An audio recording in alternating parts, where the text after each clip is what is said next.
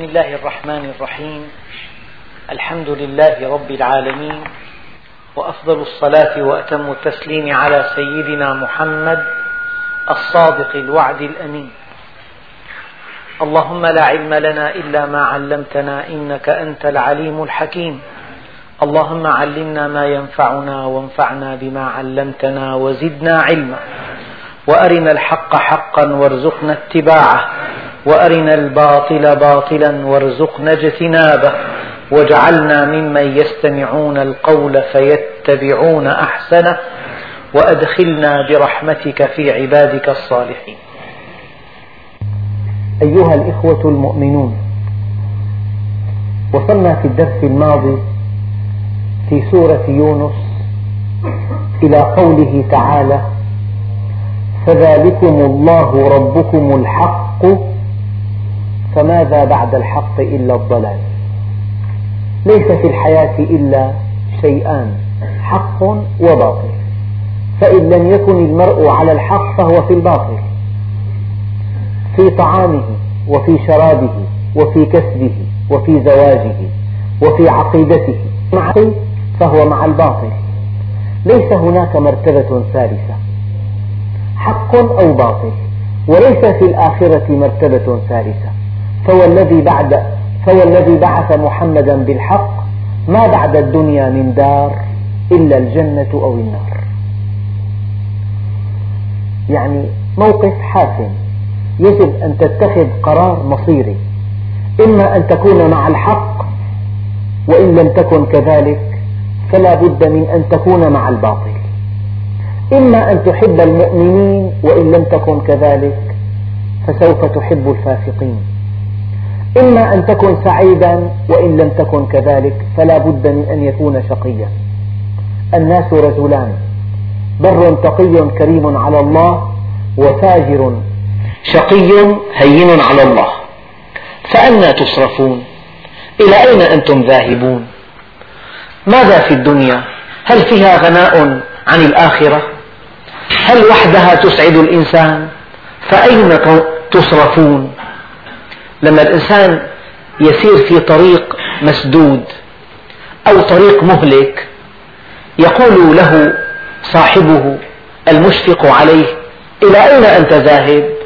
هذا طريق الشقاء. كذلك حقت كلمة ربك على الذين فسقوا أنهم لا يؤمنون. هناك علاقة ترابطية كما يقولون. الفاسق لا يؤمن.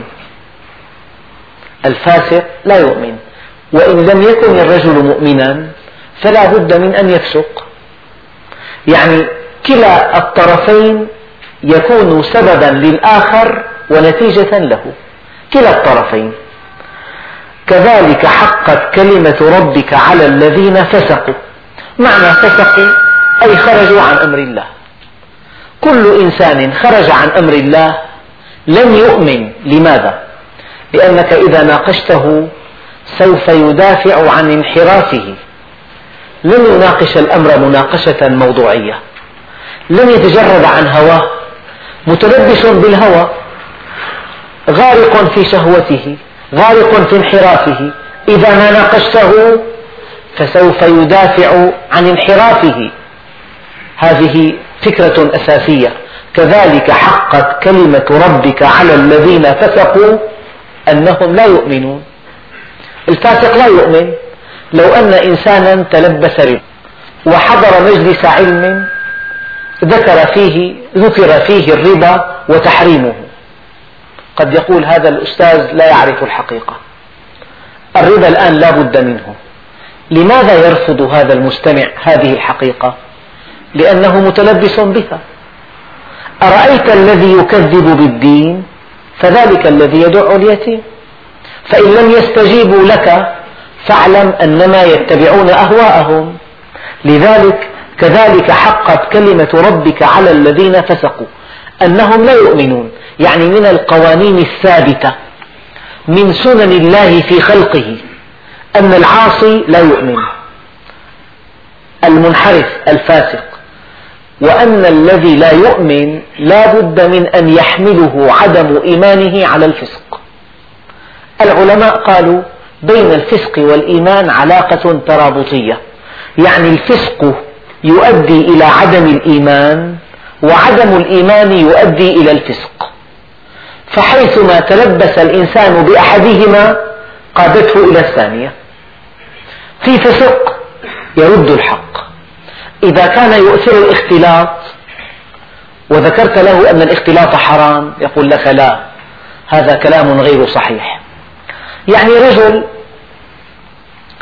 متلبس بشرب الخمر فتعلق بكلمة موضوعة في الإنجيل أن قليلا منه ينعش الروح تعلق بها. وتعلق بآية قال فاجتنبوه. لم يقل حرم عليكم. لماذا يرد الحق؟ لماذا يتعلق بالباطل؟ لأنه متلبس بشرب الخمر. كذلك حقت كلمة ربك على الذين فسقوا أنهم لا يؤمنون. لن تستطيع أن تعرف الحق إلا إذا تجردت عن هواك. إذا تجردت عن الهوى هذا ثمن الحقيقة. ثمن الحقيقة كي تعرفها أن تكون حياديا. أن تقبل الحق ولو كان على نفسك. هذا الذي يأتي إلى مجلس العلم ويصغي للحق ويقول إذا جاء في مجلس العلم شيء مقصر فيه والله الحق علي إن شاء الله سأتوب من هذا الذنب. هذا صادق وهذا مؤهل أن يعرف الحقيقة. ثمن الحقيقة التجرد عن الهوى. أما من كان متلبسا بهواه فلن يؤمن بل يكابر. كذلك حقت كلمة ربك على الذين فسقوا أنهم لا يؤمنون. يعني كل واحد منا يحاسب نفسه.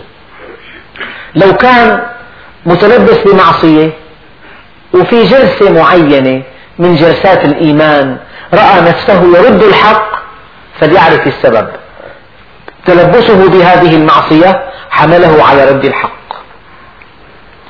ولو أنه لم يؤمن واكتفى بالاعتقاد وحضر مجلس العلم ولم يعي ما يقال فيه ولم يتبنى ما يقال فيه ولم يفكر ولم يدقق ولم يحقق ولم يبحث بحثا ذاتيا.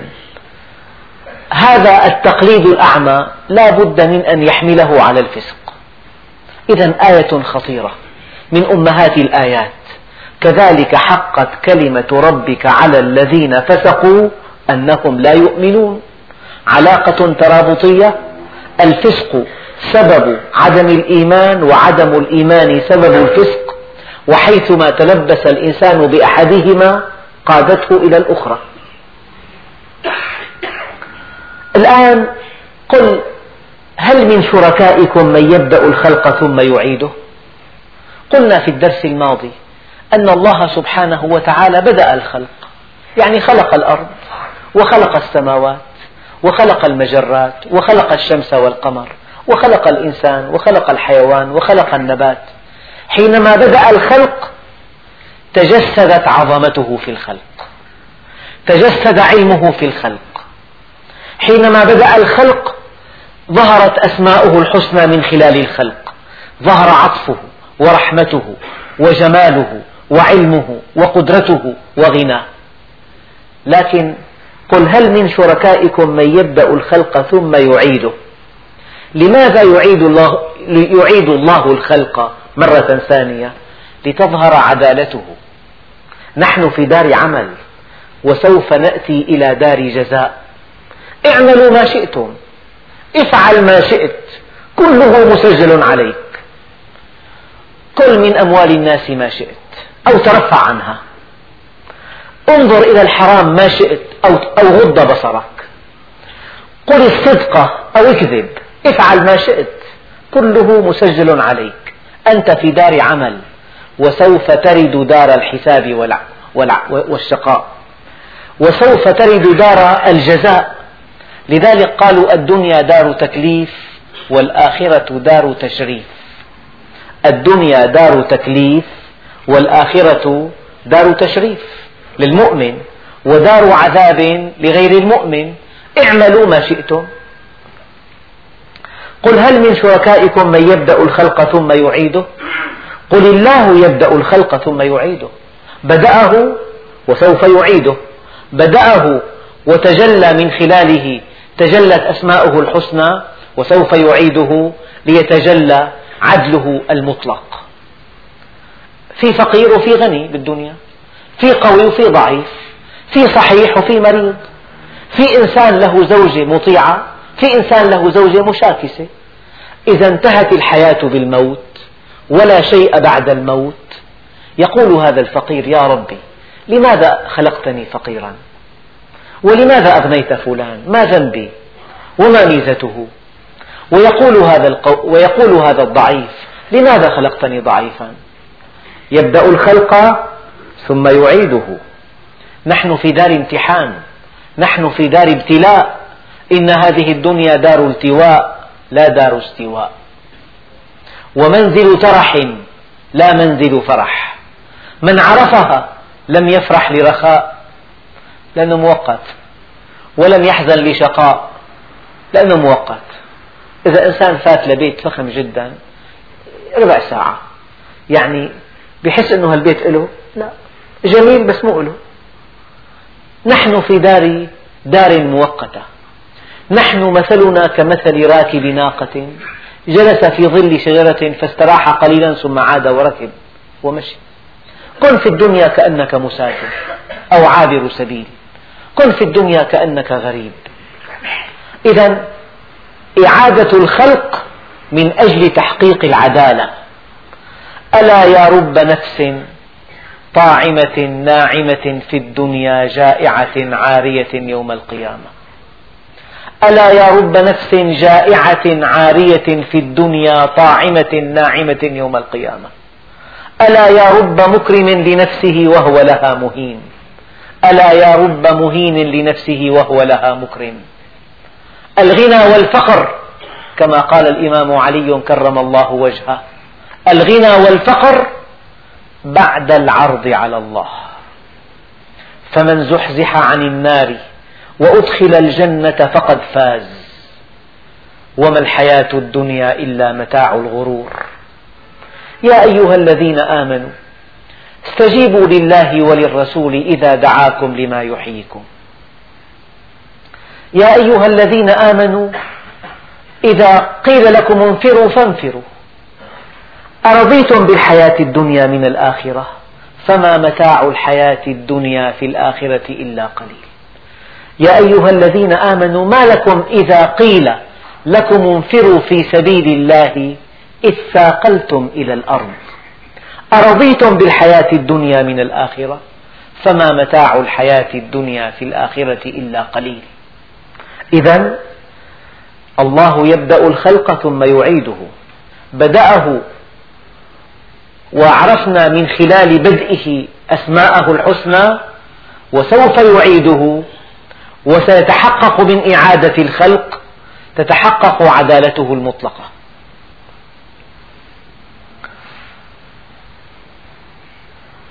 ثم يقول الله عز وجل قل هل من شركائكم من يهدي إلى الحق؟ قل الله يهدي إلى الحق للحق. أفمن يهدي إلى الحق أحق أن يتبع؟ أم من لا يهدي إلا أن يهدى؟ فما لكم كيف تحكمون؟ يعني اتضح من الآيتين أن الله سبحانه وتعالى في أكثر من آية في القرآن الكريم بين أنه خلق فسوى وقدر فهدى. ونفس وما سواها فألهمها فجورها وتقواها. الحمد لله فاطر السماوات والأرض الحمد لله الذي نزل على عبده الفرقان. يعني كأن الذي ظهر أن هذا القرآن الكريم يعدل الكون. فلا أقسم بمواقع النجوم وإنه لقسم لو تعلمون عظيم إنه لقرآن كريم. صار في عنا كما قال بعض المصلحين إن لله في خلقه كتابين الكون والقرآن. الله سبحانه وتعالى خلق وهدى. قال فمن ربكما يا موسى؟ قالا ربنا الذي أعطى كل شيء خلقه ثم هدى. مر معي أن سمك اسمه سمك السلمون. يتوالد في أعالي الأنهار في أمريكا الشمالية والجنوبية. وينتقل برحلة شاقة شاقة إلى المحيط الأطلسي. إلى سواحل فرنسا. ثم يعود أدراجه إلى مسقط رأسه هناك. مركز بحوث. وضع لبعض الأسماك أو لأعداد وفيرة منها قطع معدنية فيها تاريخ. هذه الأسماك بعد أشهر عادت إلى مسقط رأسها. الشيء الذي يحير العقل أن هذه الأسماك وهي في الأطلس. كيف عرفت طريق العودة إلى مسقط رأسها؟ لو أنها انحرفت زاوية واحدة درجة واحدة لجاءت في مصب نهر آخر. لو أنها انحرفت درجتين لجاءت في أمريكا الجنوبية بدل الشمالية. هل معها بوصلة؟ مع خرائط؟ مع إحداثيات؟ الاتصال لاسلكي مع مراكز للتوجيه البحري؟ كيف عرفت طريقها؟ بعض العلماء أخذوا بعض الأسماك وحملوها إلى مصب بعض الأنهار في أوروبا. وهي صغيرة. حينما كبرت سارت إلى الأطلس وعادت إلى أمريكا. لا يزال هذا سرا. ما الذي يسير هذه السمكة؟ يعني شيء يعجز عنه علماء البحار.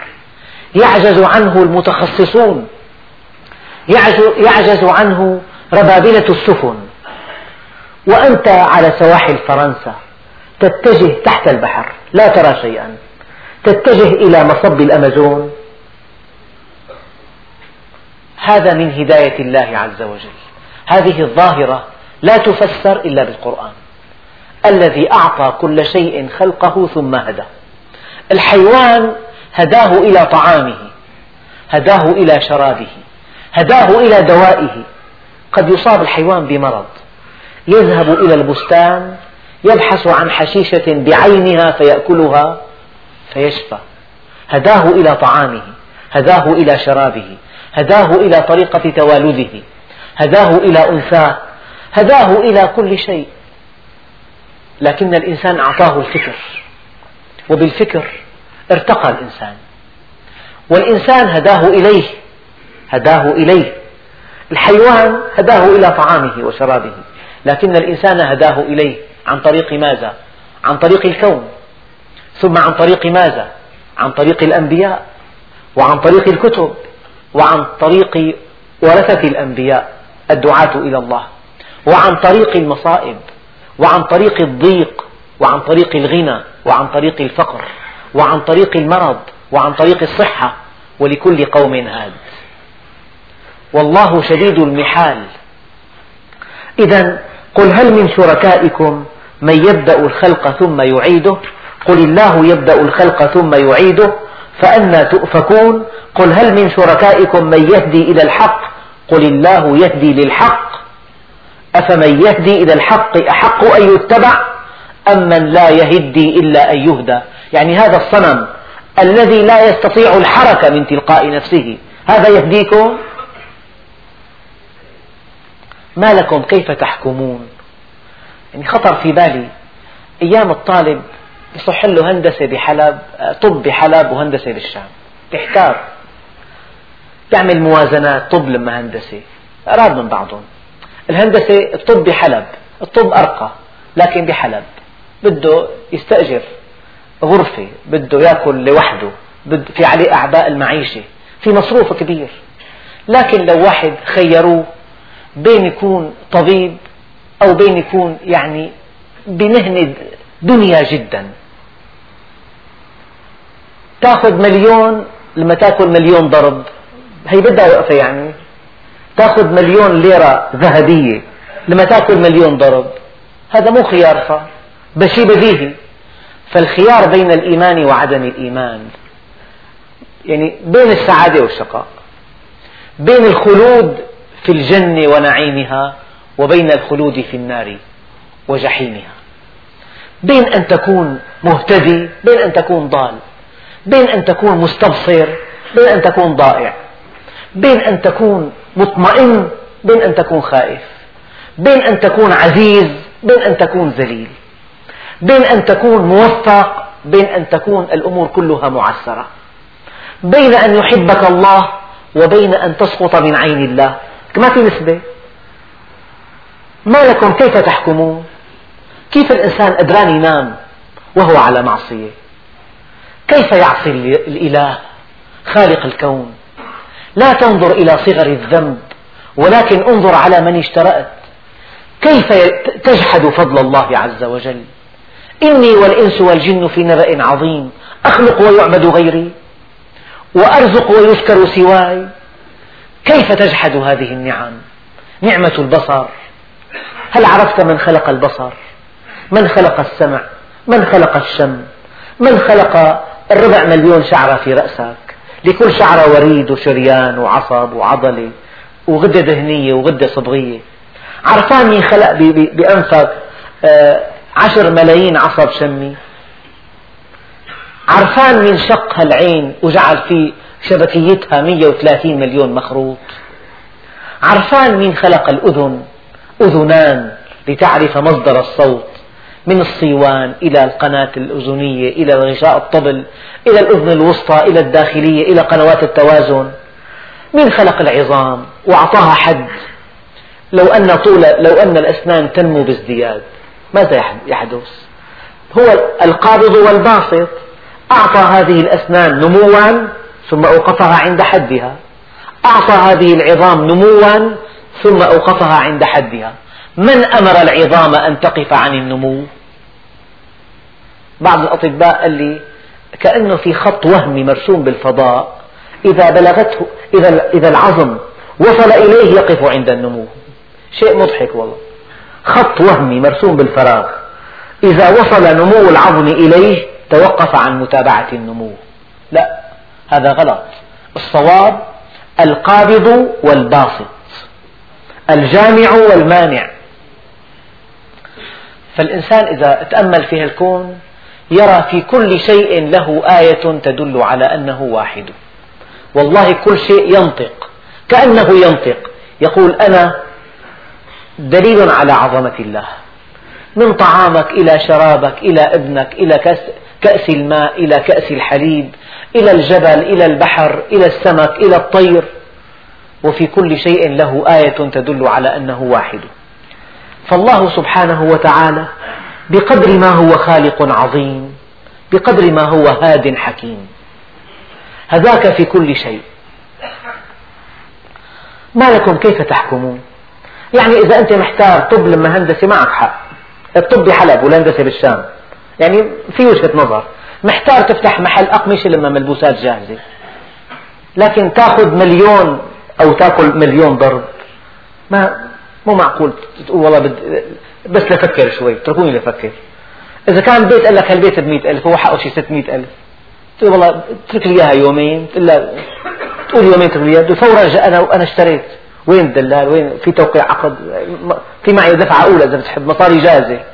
لقيت البيت لهطة شوي. بتقول اترك لي إياها يومين. ما بتحكيها منوب هي. فما لكم كيف تحكمون؟ كيف الإنسان رضيان بالدنيا؟ أرضيتم بالحياة الدنيا من الآخرة؟ قبلانين فيها أنتم هي. واحد أبوه ملك قال له يا ابني طلب وتمنى قال له بدي محاية بس محاية بس. طلب الدنيا واكتفى بها. لو طلب يخت بيعطيه لو طلب أكبر قصر بيعطيه طلب محاية ألم بيج ناشف بس. أكثر ما بده ما لكم كيف تحكمون؟ وما يتبع أكثرهم إلا ظنا. إن الظن لا يغني من الحق شيئا. إن الله عليم بما يفعلون. يعني معظم الناس عقائدهم ظن تصورات ظن منطلقات ظن أهداف ظن.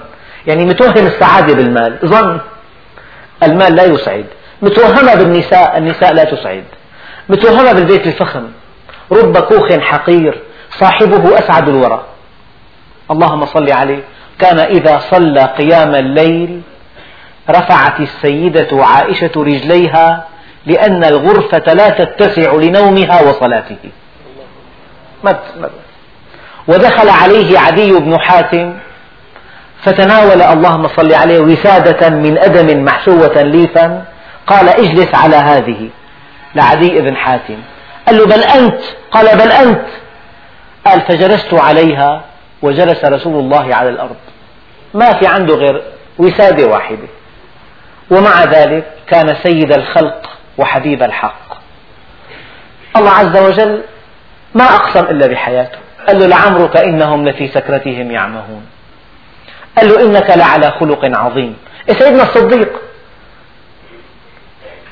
جاء سيدنا جبريل وقال للنبي عليه الصلاة والسلام قل لصاحبك إن الله راض عليه فهل هو راض عن الله؟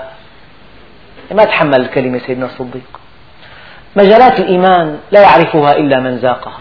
الإنسان أيام يقيم علاقة مع إنسان من طينته إنسان يفنى يعتز بها العلاقة. فإذا اعتززت بمن يموت فإن عزك ميت. إذا اعتززت بمن يموت فإن عزك ميت. إنما الإنسان يصل وجهه إلى الله عز وجل تحدث له صلة حقيقية إقبال حقيقي لا يعرف ما نقول إلا من اقتفى أثر الرسول. هذا مثل صف لنا طعم العسل صعب والله. دوقوا بس من ذاق عرف. استقيم استقامة تامة وقدم أعمال صالحة لوجه الله عز وجل خالصة من كل شائبة ثم تعال وقل لي ماذا حدث لك.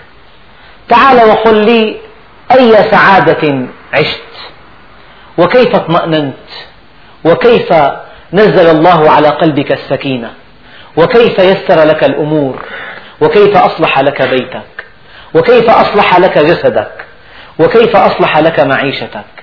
وكيف أكرمك في الدنيا قبل الآخرة؟ قل لي كما أريد أكن لك كما تريد. قل لي كما أريد ولا تعلمني بما يصلحك. وما يتبع أكثرهم إلا ظنا. يعني واحد معتقد أن المسرحية مثلا بتهذب النفوس. هذا ظن. واحد معتقد الاختلاط بيهذب المشاعر. واحد معتقد أن الموت نهاية الحياة. ما في شيء.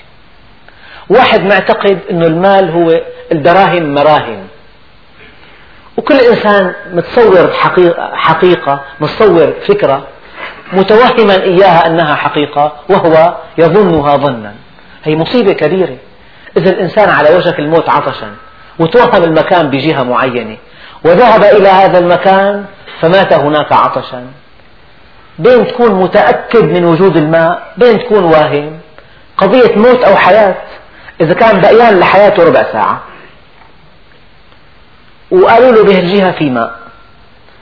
ما له متأكد لكن هل يستهلك هذه الربع ساعة في مسير إلى مكان غير مؤكد؟ بيكون غامر بحياته. لكن إذا كان متأكد أنه هون في ماء وذهب إليه معه الحق. وما يتبع أكثرهم إلا ظنا إن الظن لا يغني من الحق شيئا. إن الله عليم بما يفعلون. يعني أيام الطالب بيتوهم. أنه والله قالوا أنه الأستاذ الفلاني بيعطي الأسئلة بس مو هلأ قبل الامتحان بجمعة ما بقى يدرس النوب هالفكرة صحيحة؟ لو أنه صحيحة ماشي الحال يعني معقولة. أما إذا كان مو صحيحة ما درس إطلاقا مضى السنة كلها باللعب والتسلية وصف بكالوريا مصيري وقبل الامتحان بجمعة طرق الباب فطرد. أليس قد غامر بمستقبله. لأنه ظن طالب قال له أنه الأستاذ بيعطي أسئلة. إذا كان أنت قال لك من تمه بحث آخر. لكن ظن هذا. وما يتبع أكثرهم إلا ظنا. وقالت اليهود نحن أبناء الله وأحباؤه. هذا ظن دعوة هي. قل فلم يعذبكم بذنوبكم؟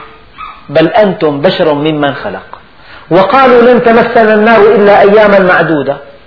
قل أتخذتم عند الله عهدا فلن يخلف الله عهده أم تقولون على الله ما لا تعلمون؟ كمان ظن؟ افعل ما شئت النبي عليه الصلاة والسلام سيشفع لك. هيك فهمان الشفاعة أنت؟ هذا فهم خاطئ للشفاعة. الشفاعة حق ولكن لها معنى أرقى من هذا المعنى. لا يشفع النبي لمن ترك الحق وأدار ظهره له. لكن من, سار من, من تبع النبي من تبع سنته يشفع له. وما يتبع أكثرهم إلا ظنا إن الظن لا يغني من الحق شيئا إن الله عليم بما يفعلون. وما كان هذا القرآن أن يفترى من دون الله. أولا كلمة ما كان دقيقة جدا. تقول مثلا الحديد لم يصدأ. عندك قطعة حديد. تأملتها لم تصدأ. لكن الصدأ من خصائص الحديد. تقول لم تصدأ. لكنك إذا أمسكت قطعة ذهب ماذا تقول؟ ما كان لها أن تصدأ. في فرق بين أن تقول لم تصدأ وبين ما كان لها أن تصدأ. لأن من طبيعة الحديد الصدأ ولظروف خاصة كانت في مكان جاف لم تصدأ. أما الذهب ما كان له أن يصدأ ليس من شأنه الصدأ ليس من خصائصه الصدأ. لذلك قالوا هذه العبارة حيثما وردت في كتاب الله فإنها تنفي الشأن لا تنفي الحدث. تقول إنسان لم يسرق. أما إذا إنسان من علية قوم تقول ما كان له أن يسرق. ما كان الله ليعذبهم وأنت فيهم. ما كان الله ليظلمهم. لا تنفي الحدث ولكن تنفي الشأن. يعني أبلغ أنواع النفي في كتاب الله. صيغة ما كان لأنها تنفي الإرادة والاستعداد والإمكانية والشأن والرغبة والحدث. واحد معه دكتوراه في الرياضيات قلت له اثنين وثلاثة قام سكت ما بيعرف. لا نقول له ما كان له أن يجهل هذه الحقيقة لكن سكوته له معنى. اثنين وثلاثة ما يعرفها دكتوراه بالرياضيات؟ ما تقول لم يعرف تقول ما كان يعرف لا. ما كان له إلا أن يعرف. فربنا عز وجل قال وما كان هذا القرآن أن يفترى من دون الله. يعني أنا بالأسبوع الماضي بحثت عن مثل يوضح الفكرة. لو فرضنا واحد ما شاف طائرة بحياته ولا صورتها ولا ركب فيها ولو عرفان شيء عن إمكانياتها أبدا. لكن شايف طفل عامل طائرة من ورق سحبها بالهواء. فات لمحل حدادة مترين بمترين. قال له صاحب المحل هي الطائرة الحديثة تبع الفلانية 600 راكب نفاسة أنا مساويها بهالمحل. إيه ما دام هالإنسان ما شاف الطائرة بصدق. لكن دو ركب هالطائرة وشاف حجمها. وشاف أنه علم البشرية كله مجموع فيها. 600 راكب بمدينة طائرة. طعام وشراب وهيدروليك وأجهزة ورادارات. يعني شيء عجيب الطائرة فيه. هل يمكن لإنسان ركب طائرة كبيرة نفاثة من أحدث الطائرات أن يصدق أنها صنعت في محل متواضع بأحد أسواق دمشق؟ مستحيل. لو عرفت الطائرة ما صدقت هذا الكلام. هذا المثل تقريبي. لو أننا قرأنا هذا القرآن وعرفنا ما فيه من تشريع اجتماعي ما فيه من حقائق ما فيه من ذكر للأولين ما فيه من ذكر ليوم القيامة ما فيه من نظام الطلاق من نظام الميراث من نظام الزواج من نظام البيوع ما فيه من حقائق من مشاهد من تاريخ ما فيه من طرق إلى الله عز وجل ما فيه من سنن. لو عرفت مضمونه تقول لا يمكن لبشر كائنا من كان أن يأتي بمثله. إذا ركبت الطائرة ترفض هذه المقولة. فإذا لم تركبها ولم ترها ولم تسمع بها وقيل لك إن هذا القرآن من صنع محمد كان عبقريا فذا كان ذكيا جمع العرب بهذا القرآن. إن لم تقرأه قد تقول صح الكلام. أما إذا قرأته تقول هذا ليس من صنع بشر. وما كان هذا القرآن وما كان هذا القرآن أن يفترى من دون الله. شوف كلمة من دون الله. هل تعلم أن الكون كله من دون الله؟ دع عنك الجمادات ودع عنك الحيوانات لا تعقل وال والنباتات بقي الإنس والجن. قل لئن اجتمعت الإنس والجن على أن يأتوا بمثل هذا القرآن لا يأتون بمثله. ولو كان بعضهم لبعض ظهيرا. وما كان هذا القرآن أن يفترى من دون الله. مستحيل. لو أننا قرأناه يعني العنكبوت التي تنسج البيت أنثى العنكبوت. النبي الكريم اللهم صل عليه. يعني درس علم حيوان وعرف أن العنكبوت ذكر وأنثى والأنثى هي التي تنسج البيت. ما بعتقد الله عز وجل قال وإن أوهن البيوت لبيت اتخذت بيتا اتخذت. الله عز وجل حينما ذكر العنكبوت استعمل تاء التأنيث. معنى التي تنسج بيت العنكبوت هي الأنثى.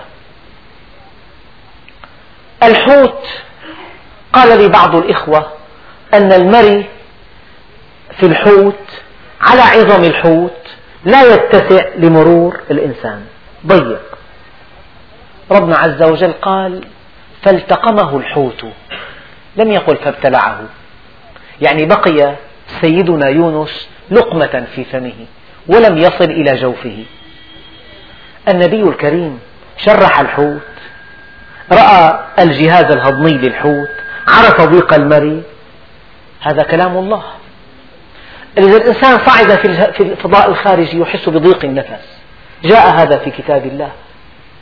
يعني هذا القرآن للآن شيء ليس من السهل. أنه كتاب قبل 1400 عام. العلم تقدم تقدم مذهل. حتى هذه الساعة لم يحدث أن اكتشف العلماء حقيقة تناقضت مع كتاب الله. هذا مما يؤكد أنه من عند الله من عند خالق الكون. وما كان هذا القرآن أن يفترى من دون الله؟ مستحيل. يا معشر الجن والإنس إن استطعتم أن تنفذوا من أقطار السماوات والأرض. لماذا بدأ الله بالجن؟ طيب. قل لئن اجتمعت الإنس والجن على أن يأتوا بمثل هذا القرآن لماذا بدأ بالإنس؟ كلام رب هذا لأنه. قال لأن الإنس أقدر على البيان من الجن والجن أقدر على خلق السماوات من الإنس. الزانية والزاني فاجلدوا كل واحد منهما مئة جلدة. السارق والسارقة. لماذا بدأ هنا بالزانية؟ قال لأنها أقدر على الزنا من الزاني. ولماذا بدأ هنا بالسارقة؟ بالسارق لأنه أقدر على السرقة من السارقة من المرأة. قل إن كان آباؤكم وأبناؤكم وأزواجكم وإخوانكم وعشيرتكم ربنا عز وجل ذكر الأقرباء في هذه الآية لكنه, لكنه بدأها بالأب. وفي موطن آخر قال زين للناس حب الشهوات من النساء والبنين بدأ بالنساء. وفي موطن ثالث يوم يفر المرء من أخيه وأمه وأبيه. بدأ بالأخ. وفي موطن رابع بدأ بالابن. يود المجرم لو يفتدى من عذاب يومئذ, يومئذ ببنيه. بدأ بالابن. هذا كلام الله. في كل موطن قدم الله سبحانه وتعالى الشيء المهم. في موطن اعتزاز الإنسان الاجتماعي قدم الأب. قل إن كان آباؤكم في موطن الشهوة قدم المرأة. زين للناس حب الشهوات من النساء. في موطن الاستنجاد قدم الأخ. لأن الأب كبير والابن صغير. أقرب واحد لك أخوك. في موطن الفدية أغلى شيء الابن. قدم الابن. هذا كلام الله. في ثمانية عشر آية قدم الله سبحانه وتعالى السمع على البصر. لأن العلم اكتشف أن آه، آه، استجابة السمع قبل استجابة البصر. يعني الطفل يستجيب لصوت وهو في بطن أمه. الجنين يستجيب للصوت وهو في بطن أمه. لكن الطفل المولود حديثا لا يستجيب للضوء إلا بعد أيام ثلاثة. أنشأ لكم السمع والأبصار. إلا في آية واحدة عبرت عن أن سرعة الضوء أكثر من سرعة الصوت. ربنا أبصرنا وسمعنا. مو سمعنا وأبصرنا. في ثمانية مواطن قدم الله بذل النفس على بذل المال على بذل النفس لأنه أيسر. بذل المال أهون من بذل النفس. وفي آية واحدة قدم الله بذل النفس على بذل المال. يا أيها الذين آمنوا هل أدلكم على تجارة تنجيكم من عذاب أليم؟ تؤمنون بالله ورسوله وتجاهدون في سبيل الله بأموالكم وأنفسكم. في ثمانية مواطن قدم المال على النفس وفي موطن واحد إن الله اشترى من المؤمنين أنفسهم وأموالهم. في موطن البيع القطعي قدم الأهم على المهم. في القرآن الكريم ذكرت السنة ذكر اليوم ثلاثمائة وخمسا وستين مرة. وذكر الشهر اثنتا عشرة مرة. هل هذا صدفة؟ آيات الجنة تعادل في عددها آيات النار. آيات الدنيا تساوي آيات الآخرة. آيات الملائكة تساوي آيات الشياطين. شيء عجيب. القرآن فيه إعجاز حسابي فيه إعجاز رياضي فيه إعجاز بلاغي فيه إعجاز تشريعي فيه إعجاز علمي. ما من حقيقة علمية إلا وذكر القرآن أصولها أصولها. لم يتطرق للتفصيلات. لأنه كتاب هداية ورشاد. لكن أصول العلم هلا أصول العلاقة الزوجية بالقرآن مذكورة ذكر الله عز وجل أن الزوجة من آيات الله. ووصى الزوج وجعل القوامة للأزواج لسببين. أنها أنه أعلى منها عقلا وأفقا وفكرا وإرادة وتصميما وخلقا. ولأنه أنفق من ماله. لكنه خاف من الشطط. فقال الله عز وجل وللرجال عليهن درجة. درجة واحدة. يعني ينبغي أن يكون الرجل فوق المرأة بدرجة واحدة. يعني أصول العلاقة الزوجية الصحيحة في القرآن موجودة. أصول البيع والشراء في القرآن. إلا أن تكون تجارة عن تراض. إذا كان هزبون عرفان البياع مستحكمه. وأخذ منه بالمية ثلاثمية ربح. راضي الشاري. أخي هو هو قبل قبل مضطرا. هذا استغلال اسمه هذا. لو كشف رأس المال للشاري هل يرضى؟ مقياس البيع الشرعي الرضا. إلا أن تكون تجارة حاضرة عن تراض.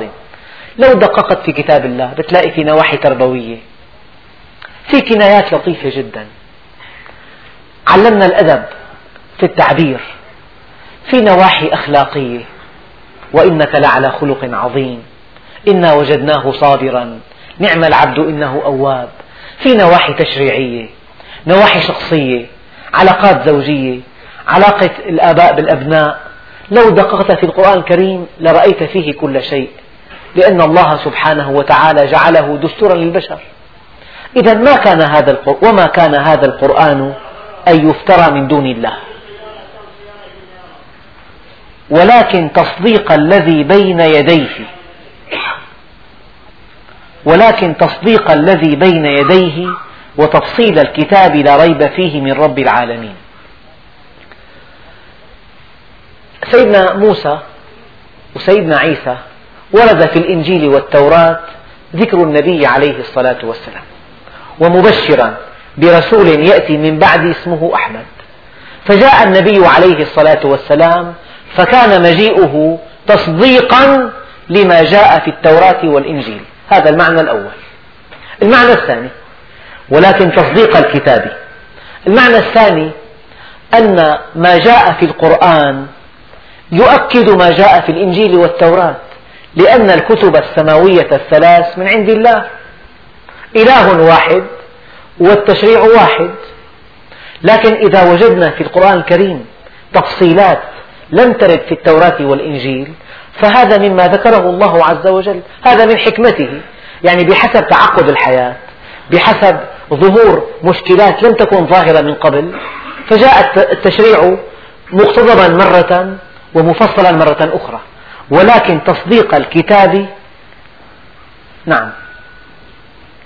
ولكن تصديق الكتاب الذي بين تصديق الذي بين يديه وتفصيل الكتاب لا ريب فيه من رب العالمين. فالقرآن صدق ما جاء به الأنبياء السابقون ومجيئه تصديق لما في كتبهم وكمال النبي عليه الصلاة والسلام يصدق أن هذا الكلام من عند الله. يعني قمة في الكمال. فحتى بعث الله فينا رجلا قال له آه، سيدنا جعفر للنجاشي قال له أيها الملك كنا قوما أهل جاهلية نعبد الأصنام ونأكل الميتة ونأتي الفواحش ونسيء الجوار ويأكل القوي منا الضعيف. هذه الجاهلية قبل الإسلام. حتى بعث الله فينا رجلا نعرف نسبه. ولم أزل أتقلب في أرحام الطاهرين في أصلاب الطاهرين وأرحام الطاهرات حتى ولدتني أمي ولم يصبني من سفاح الجاهلية شيء. اللهم صل عليه. من نسل إبراهيم. إذا نعرف نسبه وأمانته وصدقه وعفافه فدعانا إلى الله لنعبده ونوحده ونخلع ما يعبد, يعبد آباؤنا من الحجارة والأوثان. وأمرنا بصدق الحديث وأداء الأمانة وصلة الرحم وقول الحق فعدا علينا قومنا ليعذبونا. على كل إذا ولكن تصديق الذي بين يديه وتفصيل الكتاب بعضهم قال الكتاب إذا ذكرت تعني الكتب السماوية كلها. فما جاء في الكتب السابقة مختصرا جاء في القرآن الكريم مفصلا.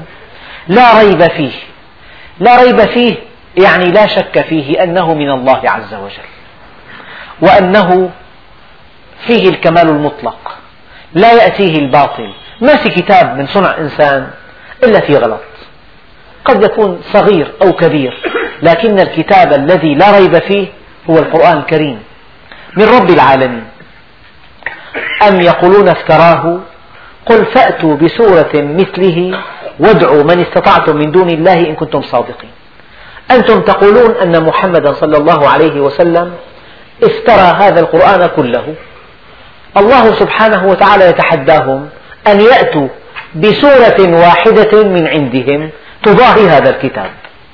الآية الثانية التي لها علاقة بهذه الآية قل لئن اجتمعت الإنس والجن على أن يأتوا بمثل هذا القرآن لا يأتون بمثله ولو كان بعضهم لبعض ظهيرا. يعني مستحيل. وادعوا من استطعتم من دون الله. يعني اجمعوا كل من تستطيعون لتتعاونوا على صنع آية إنكم لن تحققوا هدفكم. والحمد لله رب العالمين. بسم الله الرحمن الرحيم. الحمد لله رب العالمين. وأفضل الصلاة وأتم التسليم على سيدنا محمد الصادق الوعد الأمين. اللهم اجز عنا سيدنا محمدا صلى الله عليه وسلم ما هو أهله. واجز عنا صحابته الكرام ما هم أهله. واجز عنا مشايخنا ومن علمنا ومن له حق علينا. اللهم أعنا على دوام ذكرك وشكرك وحسن عبادتك. وارزقنا الشوق إلى لقائك ولذة النظر إلى وجهك الكريم.